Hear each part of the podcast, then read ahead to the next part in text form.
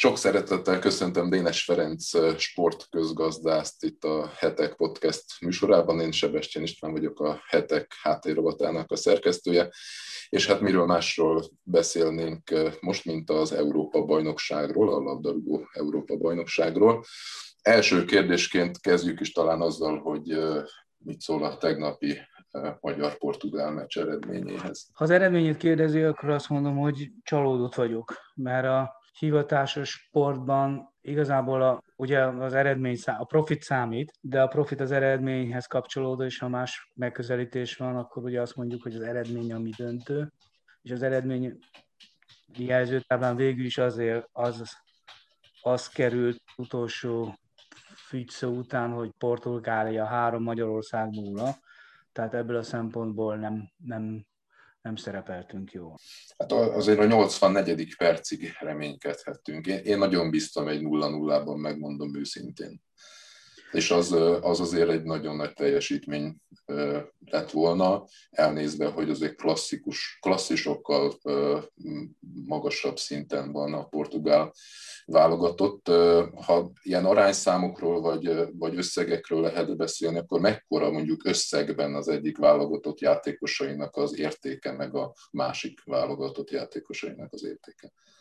Nem néztem pontosan utána, de hát ha csak azt mondom, hogy Zsota, Fernández, Cristiano Ronaldo, hát nyilván ez a három embernek a transfermárt értéke összességében messze felette van a magyar válogatotténak és akármennyi kritika is érti ezt a összegzést, azért ez mégiscsak iránymutató, legfőképpen azért, mert azonos módszertannal készül minden futbalista esetében.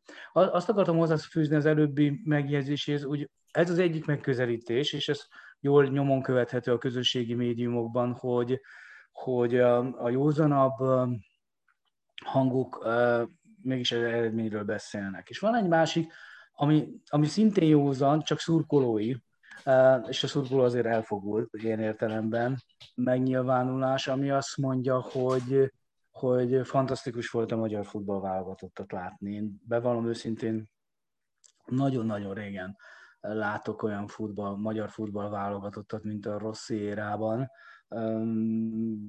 Nem futball szakemberként, hanem még egyszer szurkolóként végre látok egy küzdő csapatot, végre látok egy, egy olyan csapatot, amelyik, hát bocsánat a kifejezésén nem kapja be már a kezdő, kezdő sípszónál, nagyon-nagyon szervezett volt. Én azt láttam, hogy Rossi zseniálisan megszervezte a magyar csapatot. Egyébként én győzelmet vártam, és tulajdonképpen a Sönzabolcs gólja az, az, az minden várakozásomat hoz. Azt gondoltam, hogy tökéletesen eltaláltam a forgatókönyvet, mert annyira egy oldalú volt a mérkőzés, hogy szükségszerűen kellett lőni egy olyan pillanatnak, amikor egy ellentámadásnál nem felkészült az ellenfél védelme. Ha nincs ez az egy méter, persze ilyen nincsen a futballban, meg semmibe, akkor én azt gondolom, hogy könnyen meg lehetett volna az a bomba meglepetés, amit egy egész ország várt. De nem így alakult. Ettől azt gondolom, hogy tényleg, tényleg azt gondolom, mint az a többségi vélemény, hogy senki sem volt szomorú tegnap Magyarországon, aki szereti a Én is így gondolom, és én is így éreztem. Tehát az, azt nagyon jó mindig látni, hogyha egy játékos úgymond idézőjelben kitesz mindent a pályára, tehát hogy annyira hajt, hogy ennél jobban már nem is lehetne. És hát valóban, hogyha egy picit szerencsésebbek vagyunk, akkor, akkor máshogy is alakulhatott volna ez a mérkőzés. De még a portugáloknál maradva, azon gondolkoztam így a meccs kapcsán, hogy azért az, az mégis annak ellenére, hogy nagyon jó magyar válogatottat láttunk, de felmerül újból és újból az a kérdés, hogy a két országnak a lakosság száma az ugyanakkor. Mit csinálnak jobban vajon a portugálok, és most itt nem csak szakmai vagy szüken vett sportszakmai szempontok alapján kérdezem ezt, hanem akár mondjuk sportközgazdaságtani szempontból, vagy rendszer szinten mit tudnak ők jobban, mint mi. Nekem az a hipotézisem van, és valóban csak ez utóbbihez tudok hozzászólni. Először is az, hogy a sportközgazdaságtan klasszikus tételei nem igazak a vállalati fut, a, bocsánat, a válogatott sportversenyekre. Nem egy az egyben értelmezhetőek a dolgok. azok a modellek, amivel dolgozik a közgazdaság, a sportközgazdaságtanok kifejezetten a klub versenyrendszerekre vonatkoznak. A vállalatok, válogatottaknál sokkal speciálisabb a dolog, legfőképpen azért, mert nyitott ligákról van szó, ráadásul úgy nyitott ligákról, hogy a játékosok nem egy adott területen, nem egy adott közgazdasági környezetben, hanem nagyon-nagyon széles körben mozognak. Hát lást horvátok, ahol ugye a válogatott majd minden tagja valami nagy erős bajnokságban edződik.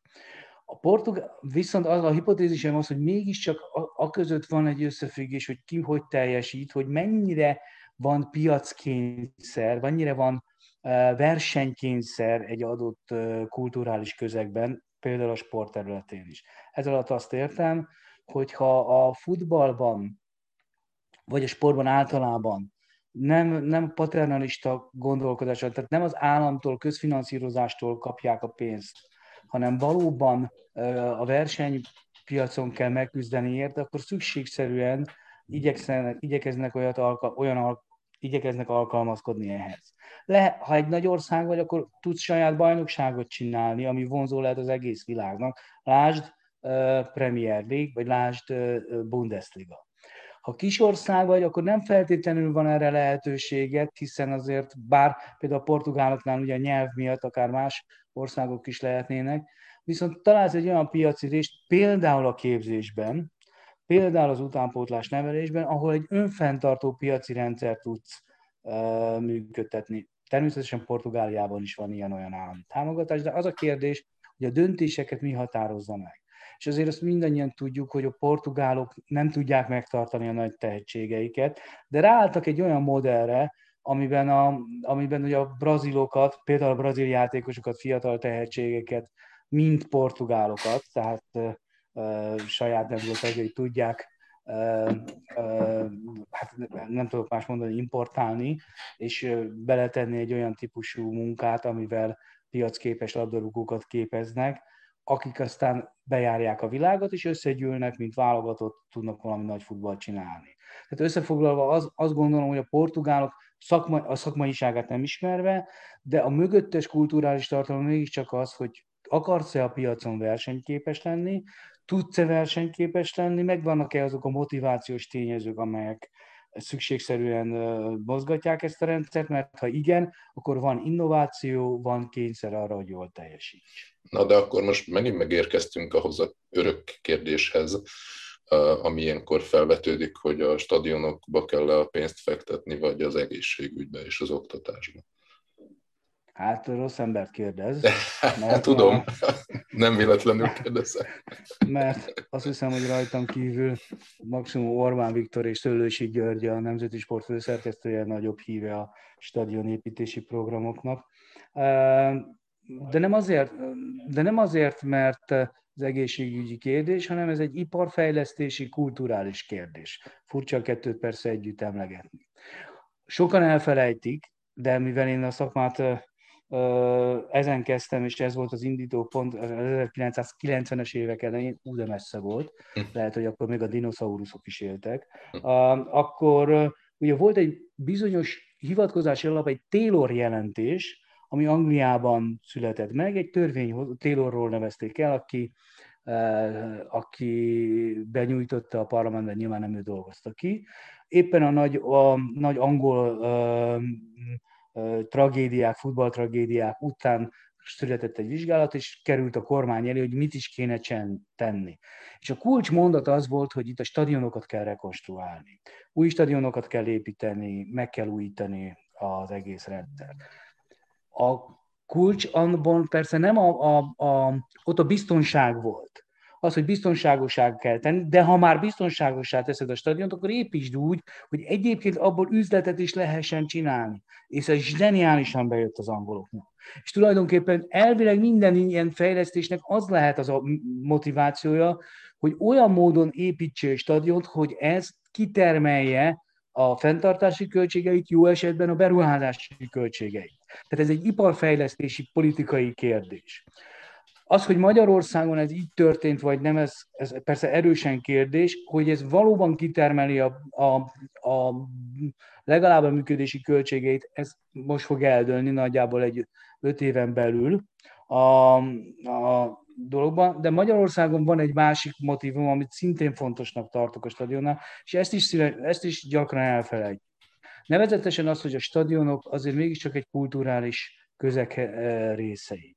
Ennek az országnak van szín, na, nagyon fontos és nagyon erős színház kultúrája, van filmművészeti kultúrája, nagyon komoly zenei kultúrája van, és van nagyon komoly sportkultúrája. Ahogy ezek az előbbi, kult, az előbbi kulturális egységeket tulajdonképpen közmegegyezés alapján fejlesztés tartja fönt az állam, valahogy a sport kapcsán ez mindig elfelejtődik, és valami testidegen, tehát állandó társadalmi viták kérdése. Az én fejemben, és er, ezt a véleményemet mondom el maguknak is, hogy, hogy ezek ugyanannak a kulturális közegnek a részei. Tehát, én értem, hogy van magas művészet, meg van kevésbé magas művészet, de azért ezek minden ugyanannak a nemzetnek a kultúrájának a részei. Magyarán a stadionok nem az egészségügytől veszik el a pénzt, hanem a kulturális, a kulturális szférának tulajdonképpen a állami támogatásának az újrafelosztásáról van szó. Ha az újrafelosztás úgy szólt, hogy egyébként több pénz ment ebbe a kultúrába, akkor jól jártunk. Ha esetleg más ágazatoktól vett el, bár nem így láttam a számokat a stadionépítés, akkor persze ez felvethető, hogy jó és helyes, vagy mi erről a társadalom eh, véleménye erről a kulturális eh, eh, átcsoportosításról, de akik jártak futballmérkőzés az elmúlt évtizedekben, tehát a 2010 előtti időszakban én azt gondolom mindenki visszaigazolja hogy az vállalhatatlan volt. Ne arra mondjon, hogy ilyen hosszan beszélek, csak még egy példát hadd hozzak. Arról is mindenki elfeledkezik, hogy például a Debrecen bajnokok ligája szereplések kapcsán nyílt titok volt, hogy az UEFA-nak mindenfajta különleges engedélyére volt szükség, hogy, hogy egyáltalán a népstadionban megrendezhetők legyenek a BL mérkőzések. Nagyon világosan elmondta az UEFA, és még egyszer mondom, ez egy eléggé nyílt titok volt, hogy, hogy nem engedélyez komoly nemzetközi mérkőzés, beleértve akár már selejtező mérkőzéseket, sem válogatott selejtező mérkőzéseket a, a Népstadionban, és ha a Népstadionban, akkor sehol Magyarországon. Most képzelje azt a szégyent, hogy Magyarország, mit tudom, Románia, EB selejtező Pozsonyban mert egyébként nincs olyan stadionod, ahol meg tud rendezni ezt a dolgot. Én azt gondolom, hogy nem kell senkinek ezt magyarázni, hogy ez, ez azt gondolom, hogy egy magyar, egy magyar társadalom számára ez vállalhatatlan. Ezzel teljesen egyet tudok én magam érteni, e, tehát az vitán felül áll, hogy a, a sportnak kulturális e, értéke van, különösen Magyarországon, csak ugye a kérdés úgy is felmerül, hogy, és nem feltétlen a szűkenvet stadionfejlesztések kapcsán, hanem a, hanem a sporttámogatások kapcsán inkább, hogy nem erősíti-e ez túlon túl azt a paternalista hozzáállást, amiről éppen a portugálok kapcsán beszéltünk, hogy ott viszont egy ilyen piaci irányba tudott elmenni, és lám milyen válogatottjuk van, meg milyen játékosaik vannak. Tehát az én kérdésem nem is annyira szűken a, a stadionra irányult, csak ugye mindig ezt hozzák föl példaként, de azt gondolom, hogy ebbe a kérdésbe bőven bele lehet érteni a, a, a, az állami sporttámogatásokat is. Ha itt teszi fel a kérdést, akkor válaszol, de igen. Hm. Ez, ez már erősen vitatható. Ugye vannak a fejlesztési, iparági fejlesztési beruházásai a kormányzatnak, amiben szerintem nagyon sok fantázia van, és nagyon sok érvet lehet mellette felhozni. És sajnálattal látom, ahogy maga is fogalmazott, hogy ezen túlmenően azonban a kormányzat magában a működtetésbe és működésbe is nagyon komoly közpénzeket szán, már pedig az álmos könyvek szerint álmos könyv zárójel közgazdasági tankönyvek, zárójel bezárva. Ebből az fog következni, hogy kialakul az a paternalista gazdaság, amit Kornai János írt le csodálatosan a Hiány című munkájában, majd tovább, később a további kutatói munkájában, és pontosan azokat a, pontosan azokat a reakciókat váltjuk, amiket jól látunk, hogy elmarad az innováció, elmarad az ötlet, és az emberek tulajdonképpen elkezdenek ráhagyatkozni arra, hogy, hogy előbb-utóbb az állam állni fogja a számlákat. Tehát e, kiveszi az ösztönző erőket a, a, a mozgásból. Ez nem csak a sportra igaz, hanem bármilyen is igaz lenne. Azt látom sajnálattól, hogy a sport a sport sem kivétel ez. Uh-huh. Ebből a szempontból viszont még van egy másik nagyon fontos társadalmi kérdés, amivel már egyáltalán nem vagyok annyira támogató a kormányzat elképzeléseivel, nevezetesen, hogy nagyon kemény állami díjazást, mint ösztönzést épít be a rendszer. Tehát ha megnézi például az olimpiai járadék rendszerét, ami élete 35 éves kor után egy olyan, egy olyan alapjövedelmet biztosít a jól szereplő sportolók számára, ami nagyon-nagyon komoly ösztönző lehet. Kérdés az az, hogy akarjuk-e azt, hogy valaki, aki 18 éves korában nyert egy olimpiai aranyérmet valamilyen sportágban, őt 37 éves kora után nagyon kiemelt alapfizetéssel egy ország adófizetői tartsanak el. Szerintem ez egy súlyos dilemma. Kíváncsi lennék mondjuk egy ezzel kapcsolatos közvéleménykutatásra. Hát ha jól teszik fel a kérdést, ugye, mert nem manipulatívan a kérdés, hanem az, hogy kívánja ezt a dolgot. Tehát, hogy, és hogy... azt is hozzátenném, hogy adott esetben bármilyen vicces a dolog, azzal, hogy a magának a nyugdíja lesz, 12 fillérrel kevesebb, mert ezt el szoktuk felejteni. Ugye mi úgy gondolunk minden, hogy ha van pénz, miért ne fizetnénk uh-huh. a mhm. nagyszerű sportolónak. De ha az a kérdés, hogy ez egy felülről korlátos jövedelem, amit el, elosztunk, tehát ugyanazt a tortát osztjuk, és ha neki adunk ingyen azért, mert ő 18 évesen nyert egy forintot, vagy, vagy bármennyi pénzt, azáltal nekem kevesebb lesz Uh-huh. Vicces, de mondjuk tényleg 12 fillérrel, azért sok 12 fillér sokra tud menni, úgy már egészen másképp gondolkodhatnának az emberek. Uh-huh. Ha megengedi, akkor kanyarodjunk vissza a, a, az EB-re és a magyarok szereplésére. Ugye van még két mérkőzés a csoportban a franciák ellen és a németek ellen. Ugye tegnap a franciák egy núra megverték a németeket. Én úgy láttam, hogy nagyon komoly játékkal, tehát hogy persze az is beletartozik, hogy talán a németek egy picit alulmúlták öndön magukat. Na de a magyarok mire lehetnek képesek ezzel a két válogatottal szemben? Hát ugye, van, van a, vannak a számok és a racionalitás. Ebben azt mondja, a világ egyik legjobb válogatottja, sokak szerint a legjobb válogatottja a francia. Tehát tegnap olyan játékosok és olyan játékot láttunk, ami lenyűgöző volt. Egészen elképesztő volt. Úgyhogy én nem vagyok, nem, nem rajongok a francia futballért a glóba, de hát ami szép, az szép. Ráadásul ez a Kanté nevezetű futballista ez most egész idényben lenyűgözött engem, nagyon sok meccset nézem, nagyon sokszor láttam, csodálatos. De emberként is úgy tűnik, hogy egy csodálatos emberről van szó, zárójel bezárva. Tehát ha ez, ez nem érdemes, tehát ezeket nem érdemes különösképpen beszélgetni.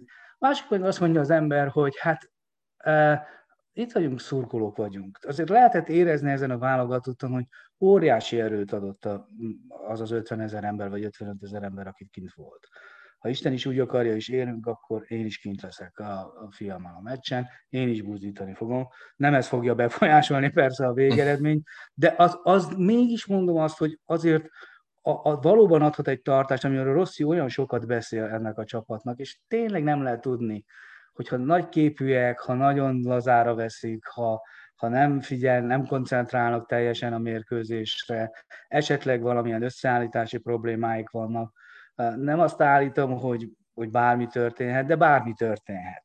A, hát, ha most nem egy, nem egy méteres lesről indul. Uh-huh. Hát, ha, hát, ha kapunk két igazságtalan 11-est. A dolog nem azért, mert a bíró rossz formában van. Mhm. Nekik meg nem adnak meg három szabályos gólt. Tehát a futball erről is szól. A, uh-huh. és azért megyünk el szurkolni, meg azért nézzük meccset szurkolóként, mert, mert bolondok vagyunk, mert azt szeretnénk, hogy a, mi, a mieink nyerjenek. Hát azt szeretnénk, hogy a mieink nyerjenek a dologban, és amíg le nem fújják a meccset, reménykedni fogunk. Uh-huh. Még, még tovább, ha már nagyon azt gondolja, hogy vicces kedvemben vagyok a dolgban, akkor még tovább fokozom a jó kedvét. Uh, ugye most azért szurgunk, hogy a portugálok megverjék a németeket is, és akkor persze Németország, Magyarország, Münchenben, vagy nem tudom hol, az is megint nagyon egy, egy oldalon tűnik, de hát ha nem.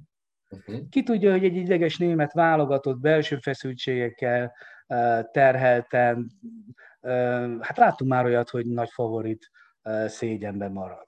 Szóval én azt, azt gondolom, hogy ameddig, ameddig tart a szereplésünk, akkor tényleg addig van remény, aztán majd meglátjuk. Uh-huh. Az is egy érdekes téma így az EB kapcsán, hogy a, a futballisták egy nagyon komoly és nehéz szezonon vannak túl, és a hetek mostani számában foglalkozunk is azzal, hogy mennyire túlterheltek a, a futbalisták. Ugye a Christian Eriksen esetén, esete kapcsán mm, ír, írunk egy cikket ezzel kapcsolatban, aki ugye kis ilyen meghalt a pályán, tehát hogy megállt a szíve, és úgy kellett újraéleszteni, drámai képsorok voltak. Összefüggésben állhat-e egy-egy ilyen eset, és most azért ne szűkítsük le a, a, a hirtelen szívmegállásra, hanem, hanem a, a sérüléseknek a száma és a, a kockázata azzal, hogy mennyire túlterheltek a focisták. Nyilván van egy ilyen összefüggés, inkább úgy teszem fel a kérdést, hogy mennyire feszíthető még ez. Van egyfelől egy gazdasági érdek, hogy minél több meccset játszanak, minél több profit legyen, de hát itt mégiscsak emberekről van szó. Ha nagyon hogy mondjam, ilyen jogi szempontból akarom megközelíteni, akkor még valamiféle munkavédelmi szempontot is be lehet ide vonni, hogy, hogy, hogy azért vigyázni kell ezekre a, labdarúgókra. Hát ez egy nagyon széles problémakör, aminek a felszínét kapargatjuk. A, hát, inkább hadd villancsak fel ilyen gondolat ébresztő ki dolgokat, hogy nagyon nem egyszerű a kérdés. Ugye azt mondjuk, hogy hogy korlátozzuk a játékosok mérkőzés számát, hogy felkészültenek legyenek, akkor nyilvánvalóan a csapatoknak bővíteni kell a kereteiket, hiszen azt nem tudja megengedni, hogy egyszer rossz csapatot, egyszer jó csapatot küldjön fel, mert gyakorlatilag a kiélezett bajnokságokban nincs rossz ellenfél. Ez azt jelenti, hogy, hogy az eddigi mondjuk 20 fős keretek, világsztár keretek közé, akkor feltolja 30-ra. Most 30, 30-as keretet világsztárokból megint csak a gazdag csapatok tudnak fölrakni. Tehát még nagyobb lehet a szakadék a, a gazdag csapatok és a szegény csapatok között. Még inkább felveti azt a kérdést, hogy ketté szakadt Európa, hogy akkor nem kéne tényleg egy saját bajnokságot létrehozni. Másik oldalról óriási léptekkel megy a sportegészségügy is ennek kezelésére, ennek legális és nem legális formáját is tekintve, amiben szintén végig kéne gondolni, hogy a most nem legálisnak tekintett teljesítményfokozást valamilyen módon újra gondolni és új szisztéma szerint elosztani, magyarán azt, hogy egyére szabva az, hogy ki milyen típusú, nem csak hogy terhelést bír el, hanem milyen típusú or, or, orvosi támogatást tud ez. Mire gondol pontosan? A dopingra gondolok. Uh-huh. De hogy esetleg azt meg lehetne egy picit nyitni azt a, azt a kaput, hogy bizonyos, hogy mondjam, teljesítményfokozókat használni? Mert nyilván most is használnak, csak van legális, meg van nem legális része de hogy, ez hogy ez egy örök vita, hogy, hogy, hogy engedjük-e, vagy ne engedjük. Ez is megint egy széles kör, ez a doping kérdéskörében. Uh, uh, aztán tényleg konfrontálódom a félvilággal, mert, mert azt gondolom, hogy nyilván közgazdasági szempontból, a doping mögött ugyanaz áll, mint a játékosok szétfeszítésével, valóban gazdasági kényszer van, profit kényszer van a dolog. És lehet megint színi, hogy, hogy hú, miért profit, de hát a profit teremtette meg azt a futballt, amit most imád. Tehát az Európa e, csodálja ezt a futball elbét, ahhoz olyan játékosok kellenek, olyan stadionok kellenek, olyan szervezés kell, ami mind-mind rengeteg pénzbe kerül. Azt a pénzt meg kell termelni. A, ezt a pénzt a játékosok termelik meg, akik ezért irdatlan mennyiségű pénzt kapnak személyesen a dolgot. Tehát egy, egy, tényleg kvázi egy ilyen ördögi kör. Ettől még persze a játékosokat védeni kell, és pont ez a válaszomnak a lényege, az egyik lényeg ebben a, a vonatkozásban, hogy egyénre szabottan kell. Hát van olyan ember, akinek ugyanazt a gyógyszert fél adagba írják fel, meg van, uh-huh. akinek kétszeres adagba, mert olyan a szervezete. A, tehát ezt csak egy buta példával akarom megvilágítani, hogy nem lehet egyszerű skatujákba beszorítani azt, hogy, ki milyen típusú teljesítményfozokozásra alkalmas. De akkor mondok másik elkölcsi problémát ebben a dolog, hogy valóban a hivatásos sport egyáltalán meddig fokozható. A, ugye, a, a, az én feleségem az egyik legjobb kontroll az én gondolataimnak, mert ő nem szakmaszerűen foglalkozik vele, a sporttal, és ilyen ártatlan kérdésekkel tulajdonképpen nagyon pontosan megfogalmazza azokat a problémákat, amivel társadalmi szinten foglalk, találkozunk. És az egyik ilyen típusú dilemmája, hogy ha például egészségre káros egy sport, akkor miért csináljuk? De nem azt kérdezzük, miért csináljuk, azt kérdezzük, hogy miért nézzük. És ebben nagyon sok hm. igazság van. Itt van az amerikai futball esete. Tudjuk mindannyian, hogy az amerikai futball káros az egészségre. Tudjuk. Tehát bármilyen szurkolmat tudjuk. Mi az abban hárítjuk el, akik rajongunk az amerikai futballért ezt a kérdést, hogy a játékosok vállalják ezt a kockázatot, az ő problémájuk nem az enyém a dolog. De ilyen értelemben bűnrészesek vagyunk a uh-huh. kérdés. Tehát ez egy nagyon fontos például morális kérdés is, ami uh, felvetendő, csak hogy a gazdasági és sportszervezési készségek mellé mondjak még egyet. Tehát a, a lényeg a dolog, hogy egy nagyon-nagyon összetett probléma, és ez Eriksen kapcsán is ugye ezeket a nemes dolgokat, hogy szurkoltunk érte, meg szorítunk érte, meg imádkozunk Krisztián ez egy nagyon fontos kérdés a dolognak, csak nem merünk a végére járni, nem merjük végig gondolni, hogy tulajdonképpen az egész sportrendszer termeli ki, szükségszerűen termeli ki ezeket a... Hát pontosan, tehát az én kérdésem pontosan erre a, hogy mondjam, erkölcsi dilemmára vonatkozik, hogy hogy meddig lehet hajtani ezeket a srácokat, anélkül, hogy, hogy határt húznánk, hogy azért nyilván az emberi fizikumnak van egy teljesítőképességi határa.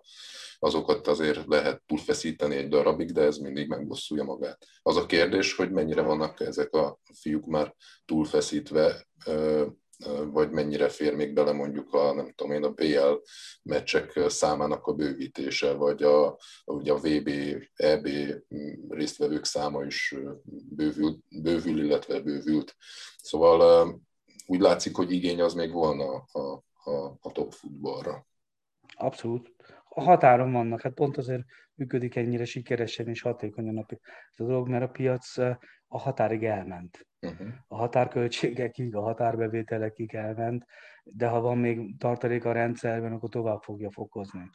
Ennek egy nagyon fontos, ugye nem dopping, de mégis ugyanennek a kérdésnek a, a másik fele, hogy ez a digitális robot technológia mennyiben fogja befolyásolni a, a, a sport jövőjét. Részben a felkészítésben, hogy mennyire lehet még pontosan, pontosan amit maga kérdez, hogy, hogy ha van még valami erőtartalék a srácokba, a lányokba, azt bemérni, kimérni, és akkor azt a pluszt még megcsináltatni velük. Másik az a, az az irány, hogy genetikailag, vagy akár uh-huh. fizikailag beavatkozni az emberi testekbe, és, és egyszerűen még nagyobb teljesítményt kihozni belőlük. Most viccesen mondom, de komolyan gondolom, hogy például a, a átszerelni, a, térde, a térdekbe rúgót szerel, szerelni, az emberi izé, szerveket kivenni, és akkor beteszel egy dugót, és akkor azt tudjuk, hogy egy soros már nem 3 méter 42 centire ugrik, hanem 4 méter 80 centire helyből. Igen, és akkor lenne egy robotliga, meg lenne egy ember, egy humán liga. Pontosan, pontosan, pontosan. Szép új világ lenne, és ezt most idézőjelben mondom. Hát nem tudom, hogy én ezt szeretném, mert megmondom őszintén. Tehát a sportnak pont az a lényege, hogy az emberi teljesítő képességnek a határait érjük el, hogyha már itt mesterséges dolgokról van szó, akkor, akkor nekem az már, az már nem sport, vagy nem a hagyományos értelemben vett sport, nem? Baj is, hogy nem tudja, hogy amit lát, mit lát. Uh-huh. Nem tudja, hogy ez a sportolókban és uh-huh. mégis csodálja őket. És akkor ugye mindig én vagyok ez a gonosz törpe, aki ezeket a rossz dolgokat mondja, de hát ha eddig nem zavarta, most ha meg tudja, zavarni fogja. Uh-huh. Uh-huh. Igen, ugye nagyon elment az egész az élmény és a látvány irányába, Igen. tehát a, a, a sport az a szórakoztatóiparnak a csúcs teljesítménye, hogyha lehet így mondani. Ez egy jogos kérdés, különösen ez egy generációs kérdés is, azt gondolom, tehát mi, akik egy picivel régebb óta vagyunk fiatalok, lehet, hogy nekünk már ez nem jönne be, de lehet, hogy aki most, nem tudom én, 12 éves, annak, annak semmi gondja nem lesz ezzel. Hát igen, és megint csak, hogy tovább fokozzam a rossz kedvét, ugye végül is egy piacgazdaságban mi a fogyasztók vagyunk a felelősek ezért a dologért, ahogy uh-huh. az előbb is ezt végigjártuk. Ameddig minket ez érdekel, amiért, ameddig mi ezért hajlandók vagyunk rajongani, fizetni, addig ez a, ez a dolog ez így fog működni.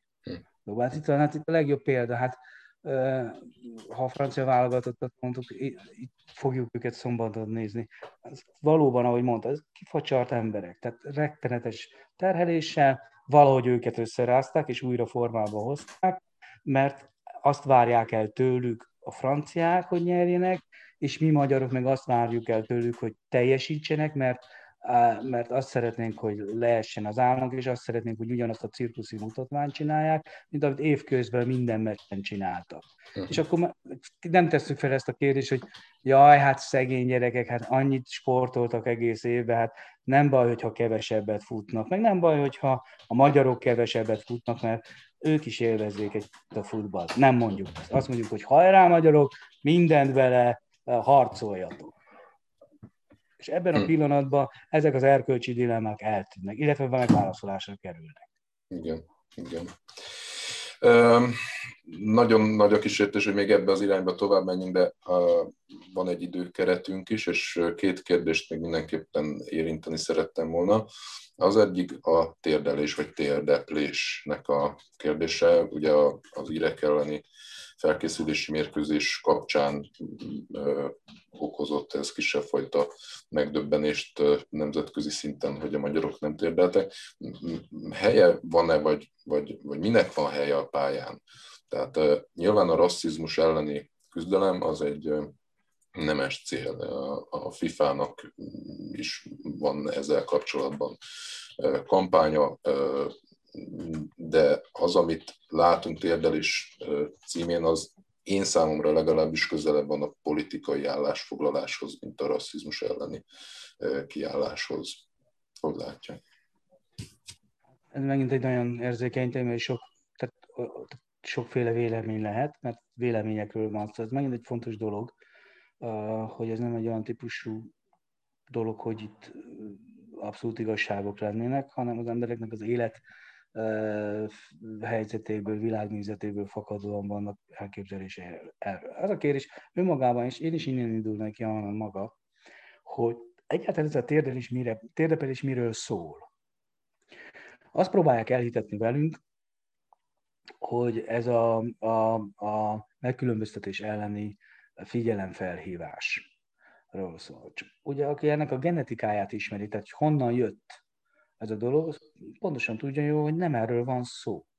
Ez egy politikai mozgalomnak, a Black Lives Matter, nek a mozgalomnak a kifejezési formája volt. Egy Kaepernick nevezető amerikai futbalista indította, akinek az éppen aktuális párja felesége a BLM egyik vezetője volt abban az időben, és az amerikai himnusz alatt letérdelt, és az, az miért térdelt le, és akkor elmondta, hogy az igazságtalanság, és így tovább, és ebből nőtt ki az a dolog, amit, ami végig söpört Amerikán 2020-ban, és aztán átjött Európában is.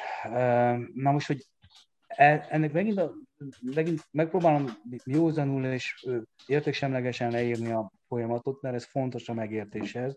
A, abból a szempontból, hogy hogy, hogy ez valóságos, hiteles a dolog, és valóban felkeltő, akár igaz is lehet. A probléma abban van, hogy ezt eszközként használt aztán később egy politikai párt, a demokrata párt, és egy nagyon fontos kampányeszköz és kampány kommunikációs csatorna lett, meg platform lett, ez a típusú térdelés, igazságtalanság, stb.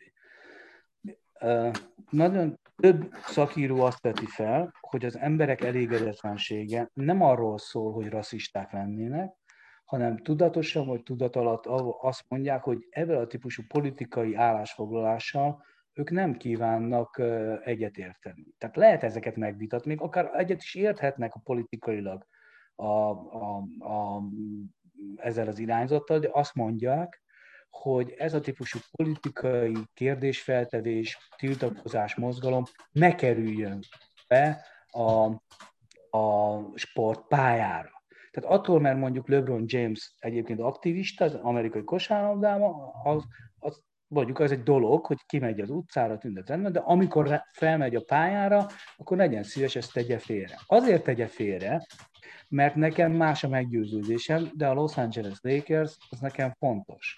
És nem akarok abba az ambivalent helyzetbe kerülni, hogy miközben a politikai álláspontot nem szeretem, a csapatot szeretem, és akkor uh, mi történjen. Uh, ezért is tiltja a FIFA, mert ugye a másik dolog, amire nagyon sokan nem hajlandók, különösen akik ezt az irányzatot pártolják, figyelemmel lenni, hogy lehetnek más politikai elképzelések is. Amelyek azt mondják, hogy egy más típusú politikai kommunikációs eszközt akarnak a pályára vinni, és akkor hirtelenében ott találjuk magunkat, hogy ezerféle kommunikációs, meg politikai kommunikációs ember, vagy csatorna van jelen. Hát megint az ugye klasszikus példa. Itt van a, a, amikor Izraelt megtámadták a terroristák az elmúlt hetekben, akkor néhány játékos palesztin zászlóval szaladgált a pályán. És azt gondolom, hogy ez engem mélyen érít, mert én ebből mélyen nem értek egyet politikailag, és felháborítónak tartom, hogy a játékosok ilyen típusú politikai nyilván megnyilvánulással vannak a pályán. És akkor azt gondolom, hogy igaz, akkor van igaza a FIFA-nak és az UEFA, az összes kormányzó szervezetnek, ha ezt kifejezetten megtiltja.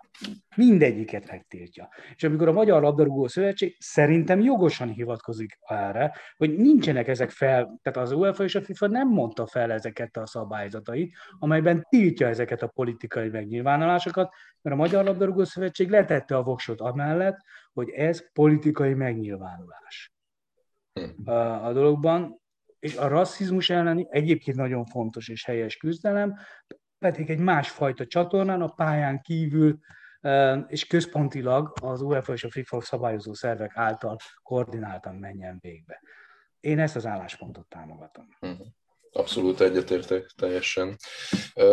A végére egy, egy lazább kérdést hagytam. A Ronaldo sajtótájékoztatón történt, hogy a Coca-Cola, bocsánat, ezt majd kivágjuk, szóval, hogy egy üdítő márkának a termékét a portugál klasszisa féle tolta, és azt mondta, hogy tessék vizet inni, ami egy dolog. A másik dolog, hogy ebben a, ezen a, ennek a sajtótájékoztatónak az idején 4 milliárd dollárt veszített az értékéből ez a cég. Elképesztő az összefüggés szerintem. Szóval ekkora nagy befolyása van ezek szerint ma azoknak a sztároknak, akiknek a játékát mi csodáljuk.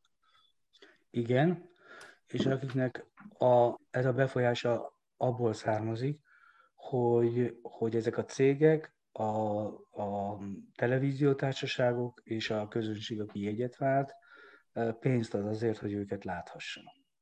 Tehát ők abból lettek ilyen ekkora sztárok, meg akkora hatással, hogy mások fizettek ezért.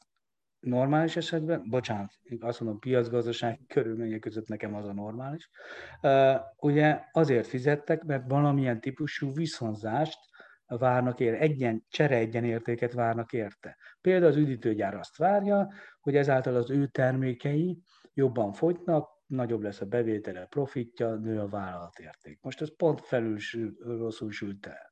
Uh, nagyon az üdítőgyár egyébként egy ilyen semleges nyilatkozatot adott ki, hogy mindenki azt hiszik, amit akar. Ez szép és nemes, jó kommunikáció, de nem szívesen lennék a FIFA helyébe, az UEFA helyébe, uh-huh. amikor a következő időszak tárgyalásai elkezdődnek, és az összes többivel. Mert azt fogja kérdezni a, a szponzor, hogy figyeljetek, ha nem tudjátok megvédeni a mi termékeinket, akkor nem adunk ennyi pénzt érte.